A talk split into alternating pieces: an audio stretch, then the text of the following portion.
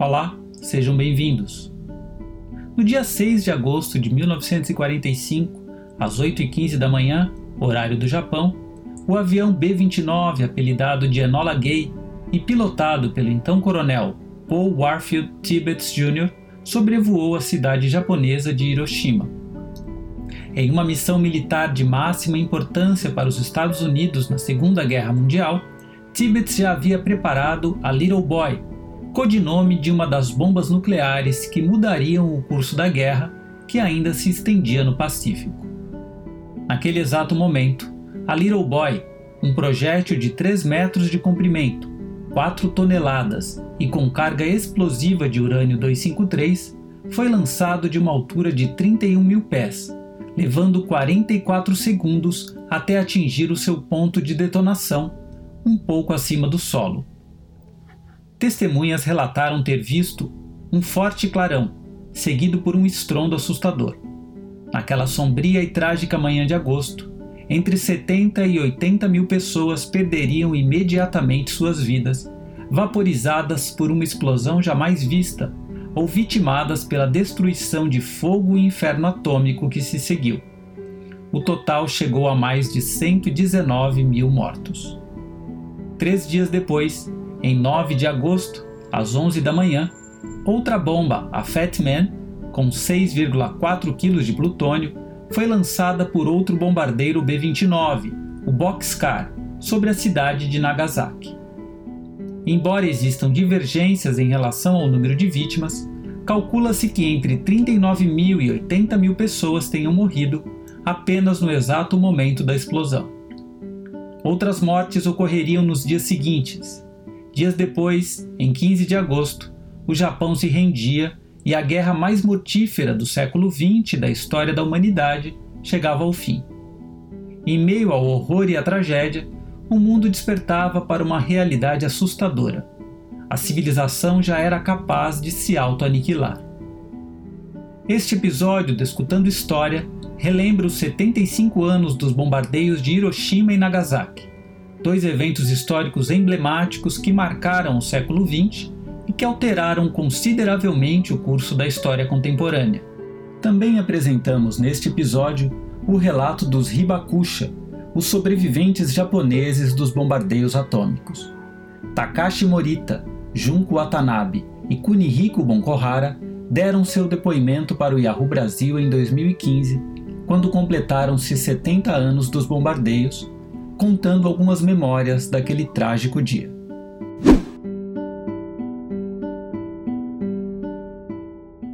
Homenagear a própria mãe batizando um avião utilizado para o transporte de uma arma de destruição em massa, sem dúvida nenhuma é algo bastante controverso e condenável. Mas foi exatamente isso que aconteceu com o bombardeiro B-29, que despejou a bomba atômica sobre a cidade de Hiroshima. O Enola Gay ganhou esse nome em homenagem a Enola Gay Tibbets, mãe de Paul Tibbets, militar que pilotava a aeronave. O comandante Tibbets tinha apenas 30 anos na missão militar mais importante de sua carreira.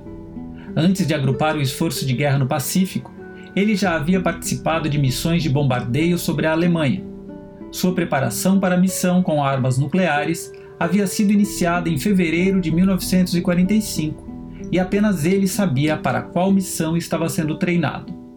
Uma decisão do então presidente dos Estados Unidos, Harry Truman, mudaria a vida de Tibbets para sempre. Truman havia aprovado o uso de uma bomba atômica para forçar os japoneses à rendição. Assim como Tibbets, os outros oito tripulantes da missão embarcaram no Enola Gay em direção a Hiroshima, sem saber exatamente o resultado daquele bombardeio inédito estavam cumprindo ordens militares de altíssima importância. Naquela manhã de céu aberto, os moradores de Hiroshima, absortos em sua rotina diária, não suspeitavam os momentos de horror que se aproximavam.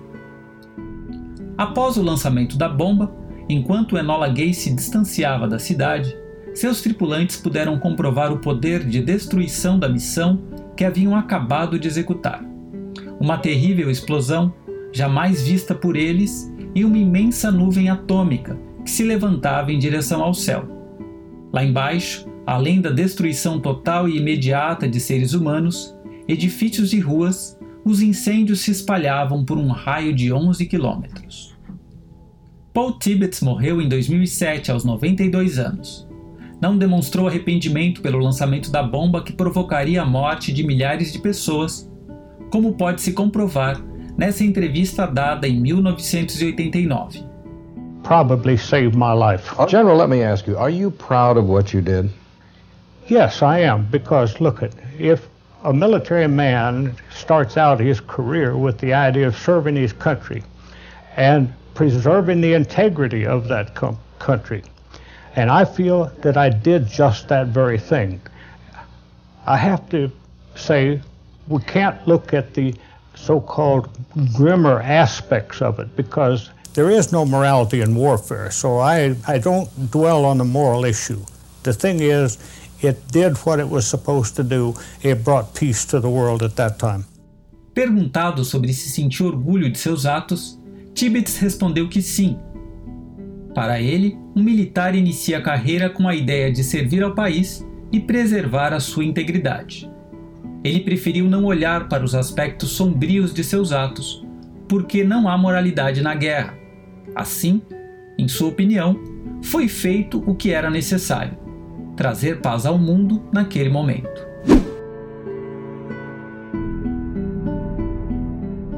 A paz, objetivo mencionado por Paul Tibbets em sua justificativa para os bombardeios atômicos, teve um custo altíssimo em vidas humanas e muita dor.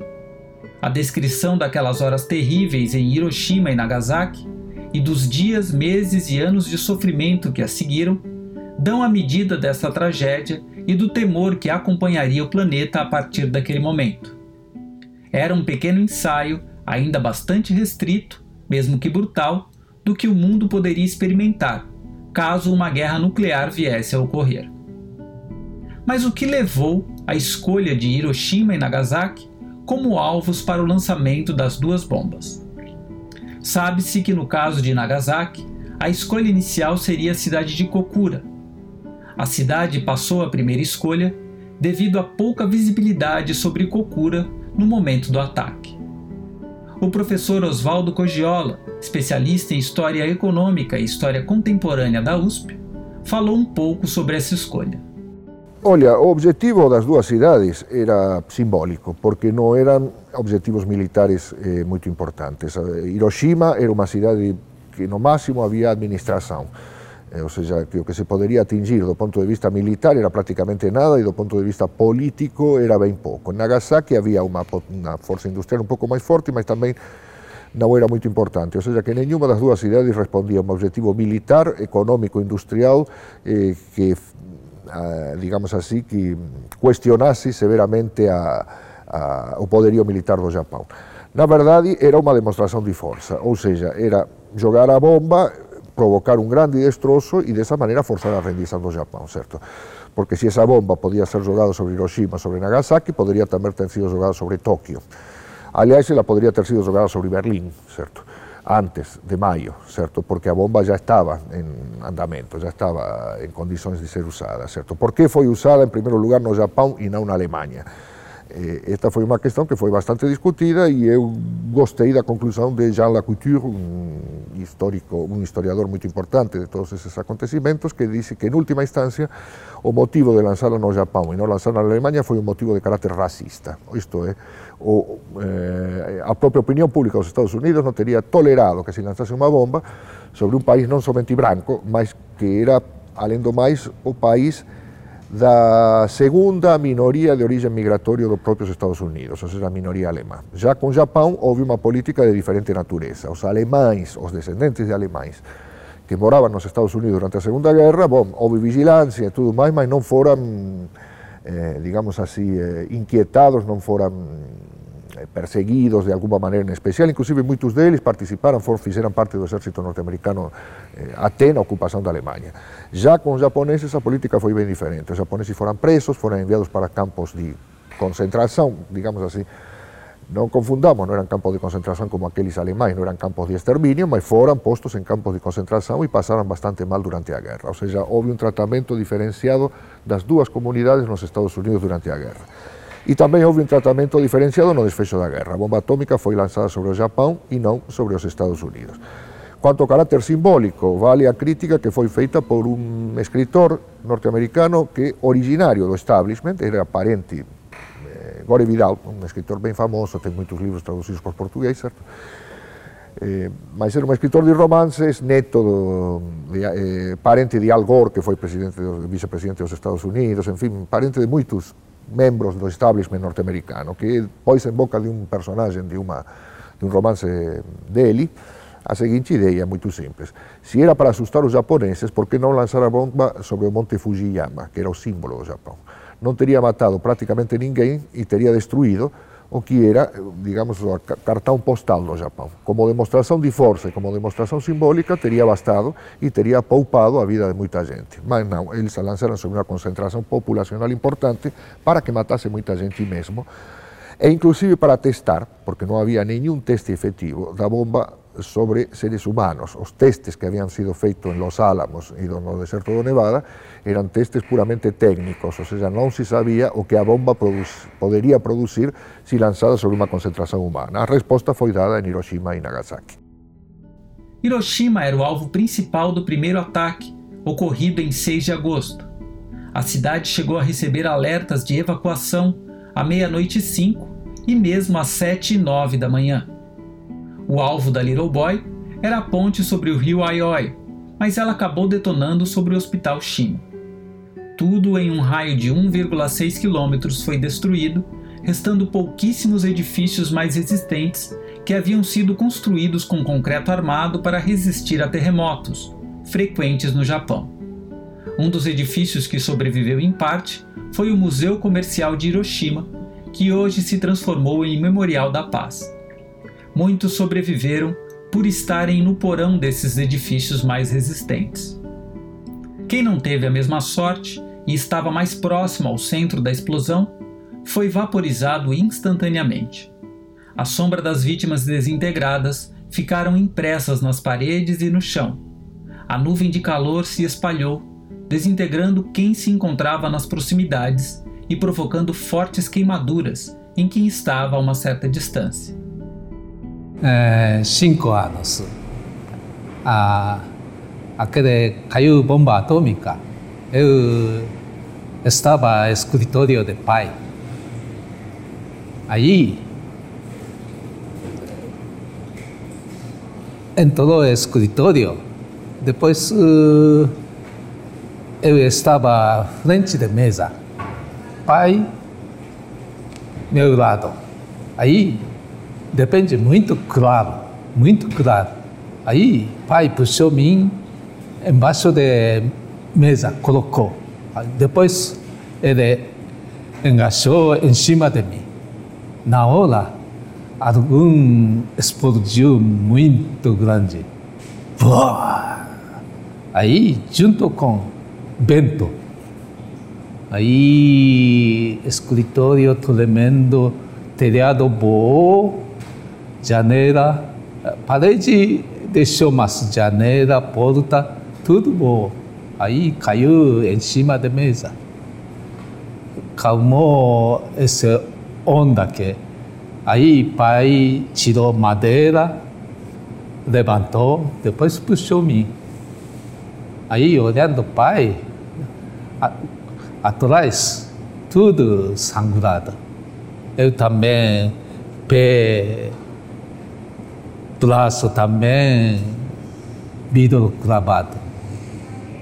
Aí pai na hora ah, levou onde tem escritório, atrás tem rio. Correu o rio, aí lavou o corpo, tirou vidro assim, ainda sangrando, né? Mas uh, depois fazer curativo instantâneo. Aí, essa hora, olhando Hiroshima, já tudo queimando, tocando fogo, fumaça subindo muito rápido. E eu nasci na Hiroshima e tinha dois anos quando caiu na bomba atômica. Eu, onde caiu na bomba atômica, distância 18 quilômetros no interior estava. Então, dia 6 de agosto, e aquele dia, mais ou menos 8 horas e 15 minutos, minha mãe estava frente da minha casa e coronou meu irmão mais novinho. E eu e meu irmão, mais dois anos maior que eu, e estava brincando um frente do templo. E de repente, aquele dia muito boa tempo, céu azul, então está começando normal vida. Mas de repente, muito vento forte e caiu na muitas papeladas queimado, voando, caindo muitos papéis. Então minha mãe assustou na hora ir buscar meu, eu e meu irmão. A explosão das vidraças também fez inúmeras vítimas, atingidas fortemente pela velocidade dos cacos que voavam em todas as direções. A expansão provocada pelo ar tinha uma força de 19 toneladas por metro quadrado. O desabamento das residências e os escombros de tijolos, madeira e vidro se espalharam com altíssima velocidade, fazendo incontáveis vítimas.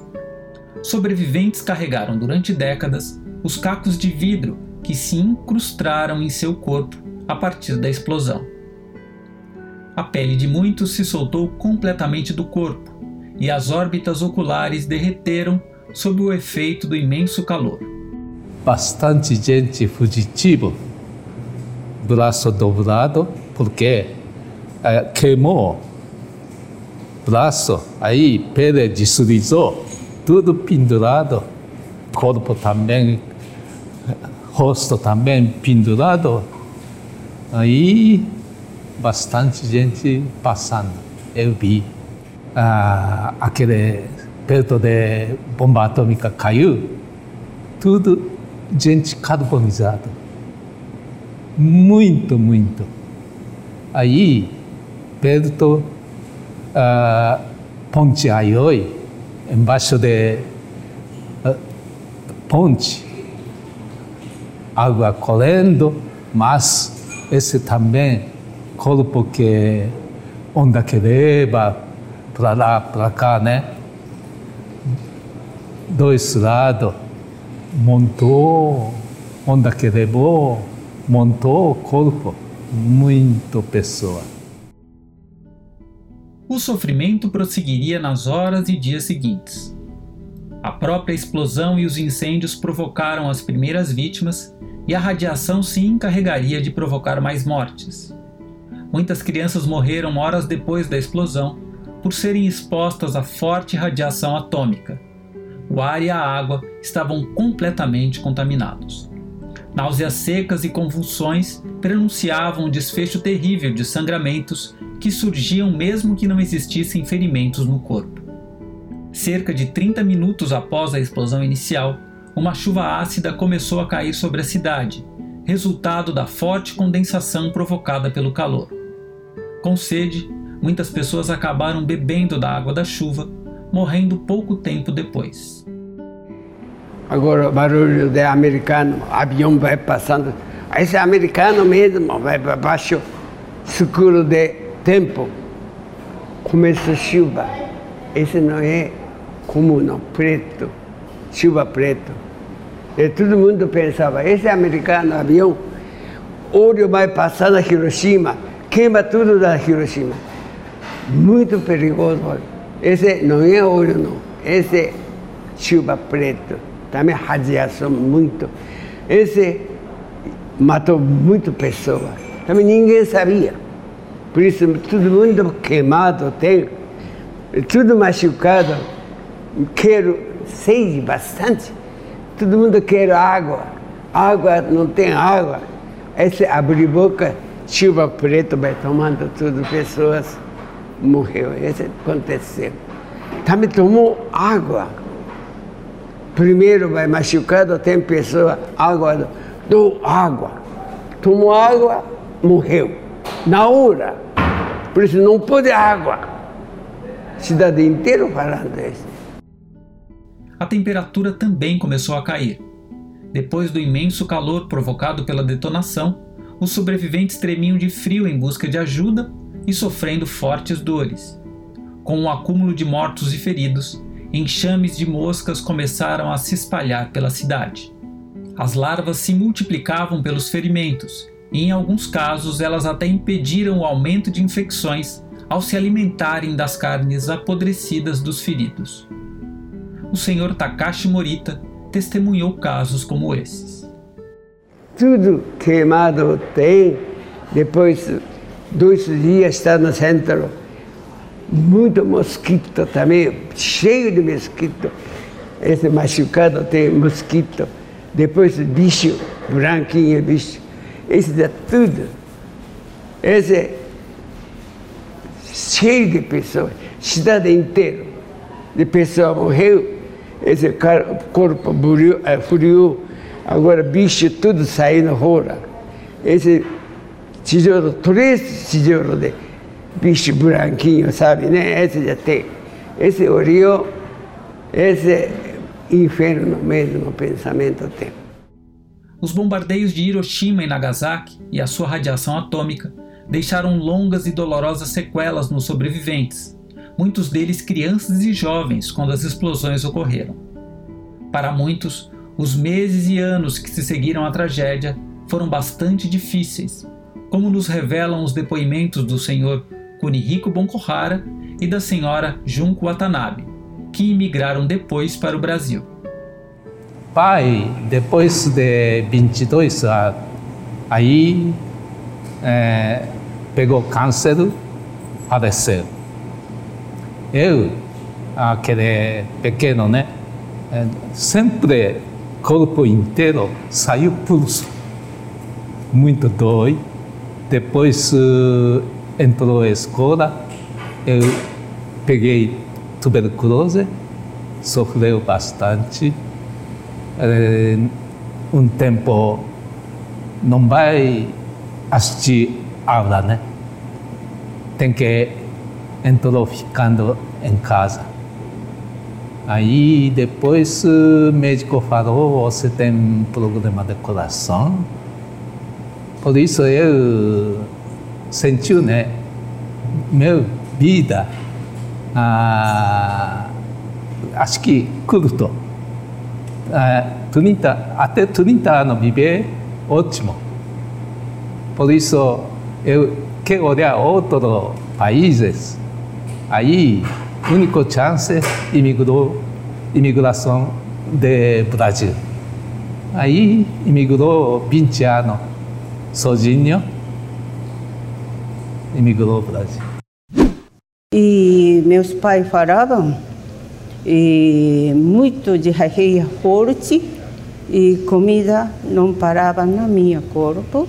Então, eu acho que muitos dias aconteceu assim, muito forte de rarreia. Então, meus pais, ah, Junco vai morrer.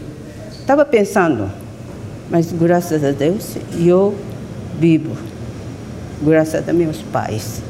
Então, e depois, e, minha mãe nasceu nos Estados Unidos, então, quando cai na bomba, já está, né, Hiroshima. Mas sempre tem notícia, da, tem bastante parente dos Estados Unidos, entra na notícia da fora do Japão. Então, eu, quando cresci, querendo ir outros países. Então, 25 anos, eu decidi morar no Brasil, imigrou, casar com agora aqui meu marido. Eu vim sozinha aqui no Brasil. E depois de 13 anos, foi voltei no Japão. Esse dia falou era você vítima da bomba atômica. Eu não sabia. Então tinha 38 anos, meus pais contou era vítima de bomba atômica. Por isso que eu não sabia de nada de sobre bomba atômica. Além do sofrimento físico, os sobreviventes também sofreram um forte preconceito social nos primeiros anos após os bombardeios. Se você for olhar os filmes na TV, etc., praticamente só os Estados Unidos combateram a Alemanha nazista, quando foi exatamente o contrário, quase que foi só a União Soviética. Certo? Então, contra o Japão, quando ficou como único inimigo, houve uma propaganda que virou racismo, certo? E eh, quando o Japão se rendeu, rapidamente foi necessário neutralizar certo, esse tipo de atitude, porque os Estados Unidos, em primeiro lugar, não tinham feito a guerra com argumentos de caráter racista, tinham feito uma guerra supostamente pela democracia e contra o racismo nazista, certo? Em segundo lugar, porque os Estados Unidos ocuparam o Japão e a potência vencedora tem que governar, portanto, e não se pode governar tratando como inferiores aos, eh, aos governados, certo? E em terceiro lugar, porque rapidamente os Estados Unidos, depois de anunciar que destruiria as bases do militarismo japonês e depois de condenar o imperador japonês pela deflagração da guerra, pela ordem do ataque de Pearl Harbor, etc., etc., decidiu manter o imperador no cargo, certo? E inclusive despojado dos seus poderes divinos, mas continuando a ser o chefe de Estado do Japão, o que foi uma conciliação, certo, que não estava prevista antes da guerra, eh, para dotar de estabilidade política ao futuro regime japonês, que no início foi um regime, eh, digamos assim, de mãos amarradas, porque na prática quem mandava no país eram os Estados Unidos, o que poderia fazer o governo japonês era bem pouco, certo? Então, o racismo se deu o passo a uma atitude de caráter conciliadora, inclusive o cinema traduziu isso com vários filmes, certo? Em que um deles muito famoso agora, A Time to Remember, um filme com eh, um galã norte-americano daquela época, não me lembro, e uma atriz, certo? Jennifer Jones, não me lembro mal, eh, que protagonizaban un romance de un soldado norteamericano, de un oficial norteamericano estacionado no Japón ocupado e, e uma japonesa, certo? Curiosamente a japonesa non estaba interpretada por unha atriz japonesa, mas por unha atriz norteamericana, certo? Que teve que ter os olhos un pouco maquiados para que parecesen, parecesen olhos japoneses, certo? E eu vi varias coisas desse tipo, certo? Eh, o Japón, por outro lado, custou a renacer disso tudo, un país con unha forza cultural enorme, certo? Mas... Eh, quem cultua o cinema japonês, que é um dos melhores do mundo, certo, sabe que com quase, quase como aconteceu na Itália, certo, em que de, praticamente de recursos zeros surgiu a grande escola do neorrealismo italiano, certo, durante, a, durante e logo depois da Segunda Guerra Mundial, Rossellini principalmente, certo, eh, Oso e outros grandes diretores de cinema japoneses fizeram com escassíssimos recursos filmes que hoje são considerados como dentre os melhores de todos os tempos nesse Japão do imediato pós-guerra, que estava submetido a um trauma enorme, em, não somente pela derrota militar, mas principalmente pelo efeito das duas bombas atômicas. A sociedade japonesa demorou também para assimilar isso e tratou de maneira discriminatória também os sobreviventes de Hiroshima e de Nagasaki, certo? Que não tiveram direito, só muito depois tiveram direito a indenizações ou algum tratamento de caráter especial, certo? Mas no imediato eles não tiveram nenhum direito especial, certo? Foram tratados como qualquer outra pessoa, inclusive discriminados porque como eram vítimas da radiação, inclusive a ignorância fazia com que não se soubesse se o que as doenças, os sobreviventes de que eram vítimas, eh, não era contagiosa, certo? Coisas desse tipo, era como se estivessem AIDS ou uma doença contagiosa de qualquer coisa desse tipo. Muito lentamente as coisas foram se esclarecendo, mas é por esse motivo, entre outras coisas, que o Japão, que conheceu um forte desenvolvimento econômico poucos anos depois do final da guerra, no entanto, muitos dos sobreviventes de Hiroshima e Nagasaki migraram para outros países, muitos inclusive para o Brasil.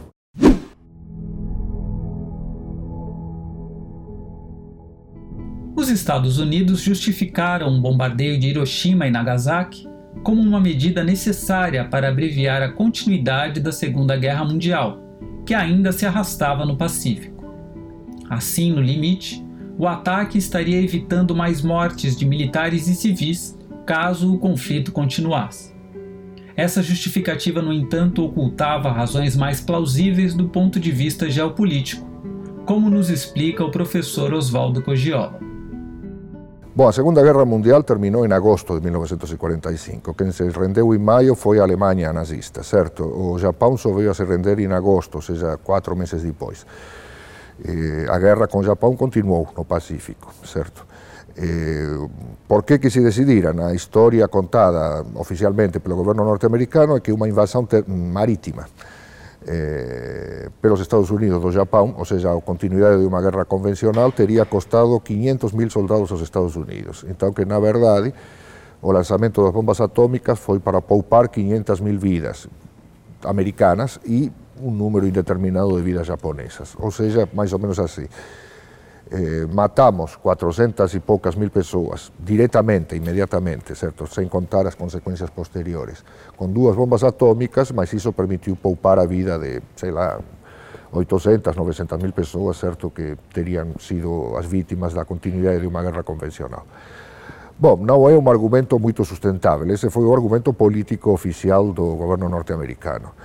Eh, o contexto geopolítico era máis complicado, porque había o problema de que, de fato, a Unión Soviética declarase guerra ao Japón, certo? Porque a Unión Soviética non tiña declarado guerra ao Japón, certo?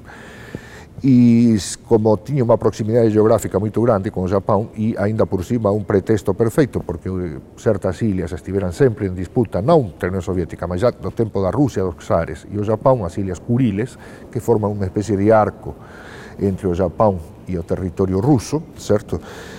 E, e além do Unión Soviética era aliada dos países que estaban combatendo o Japón, principalmente os Estados Unidos, portanto a Unión Soviética podería invadir o Japón antes dos Estados Unidos, eventualmente ocupala e criar no Japón a mesma situación que se criou na Alemanha ou na situación que se criou na Europa Oriental. O Japón poderia ter se transformado nun territorio satélite da Unión Soviética ou inclusive poderia ter sido dividido, certo? Unha parte ocupada pelos Estados Unidos, outra parte ocupada pelos soviéticos e teríamos tido talvez un muro de Tokio ou alguma coisa semelhante, certo? Então, na verdade, os Estados Unidos se apresaram a lançar as bombas com o objetivo de eh, se adiantar a uma possível ocupação soviética, ocupar militarmente o território japonês e ditar os rumos da reconstrução, digamos, do Japão de pós-guerra, porque o Japão non era a Checoslovaquia nem a Bulgaria, non estou desprezando eses países. O Japón é unha potencia económica e política moito máis importante que os países da Europa Oriental. Certo? O Japón tinha se transformado, além de unha potencia económica e industrial, tinha ocupado boa parte da Asia e do Extremo Oriente durante da Insulindia, certo? Indonésia, Filipinas e tudo máis, durante a Segunda Guerra Mundial. Então, na verdade, se tratava de uma espécie de apropriação por parte dos Estados Unidos, não apenas do Japão, mas de todo o território que o Japão tinha eh, ocupado durante a Segunda Guerra Mundial.